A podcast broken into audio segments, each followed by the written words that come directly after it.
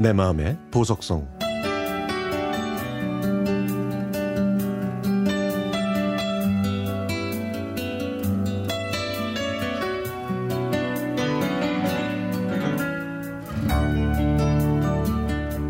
제가 이십 대 때 할머니와 단둘이 미국 여행을 한 적이 있습니다. 할머니께서 칠순잔치 대신 미국 여행을 보내달라고 하셨거든요. 하지만 친척 어른들은 직장 때문에 십사박 십오일의 일정을 소화할 수가 없어서 당시 대학교 사학년 졸업반인 제가 할머니를 모시고 미국 여행을 했던 겁니다. 할머니와 저는 엘에이에 도착해서 디즈니랜드와 유니버설 스튜디오를 구경했고, 시월드에서는 돌고래 쇼, 그리고 라스베이거스에서는 카지노도 구경했습니다. 카지노에서 그 그림 맞추기 게임도 했는데요, 십분 안에 오십 달러가 금방 사라지더군요. 그걸 본 남자 가이드가 저에게 동전을 주면서 더 도전해보라고 했지만 행운은 결국 오지 않았습니다. 저는 그 가이드한테 유학생인지 이민 온 건지 물어봤더니 일곱 살 때 이민을 왔다고 하더라고요. 그리고 자기는 현재 대학에서 건축학을 공부하고 있다고 하면서 저에게 이름을 물어봤습니다.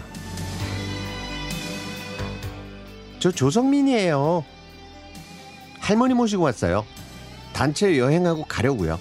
만나서 반가워요. 아, 우리 과에도 한국 여학생이 있지만요, 다 영어로 말해요. 아유, 한국말하는 여학생을 보니까 무지 반갑네요. 아, 이 남자 왠지 멋있고 속이 꽉 찬 사람처럼 보였습니다. 아, 나이도 저와 동갑인데 이렇게 의젓할 수 있다니. 저 메일 주소 물어봐도 돼요? 아, 네, 그럼요. 저는 메일 주소를 알려주고 같이 점심을 먹었습니다. 성민 씨는 꿈이 뭐예요? 아니구나. 죄송합니다. 성민 씨는 꿈이 뭐예요? 저는요, 무역학을 공부해서 실무를 배우는 거예요. 좋은 사람 만나서 결혼한 것도, 결혼하는 것도 제 꿈이고요. 그 사람과 저는 대화가 끝없이 이어졌습니다.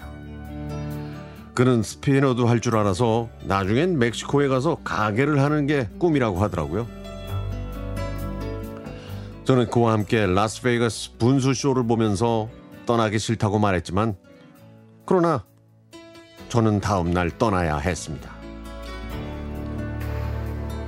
한국으로 돌아오는 내내 그가 생각났습니다. 받은 연락처라고는 이 메일, 이메일 주소 달랑 하나. 만나서 대화를 나눈 것도 단 하루였지만 계속 그 사람이 떠올랐죠. 그래서 귀국하고 며칠이 지나서 그의 소셜미디어에 들어가 봤습니다. 뭐 다른 건 없이 공부하는 책, 그리고 친구들과 함께 있는 사진이 다였죠. 아, 공부 열심히 하고 있구나. 참 열심히 사네. 이런 생각이 들었지만 그에게 대쉬할 용기를 내지는 못했습니다. 그 후에 그의 소셜미디어 계정은 없어졌고 더 이상 그가 어떻게 지내는지 알 수가 없었습니다. 이십 대 때의 마음이 그리운 건 사람과 사람이 따뜻한 마음을 교류했기 때문인 것 같습니다. 저는 그 사람 덕분에 여행을 좋아하게 됐네요.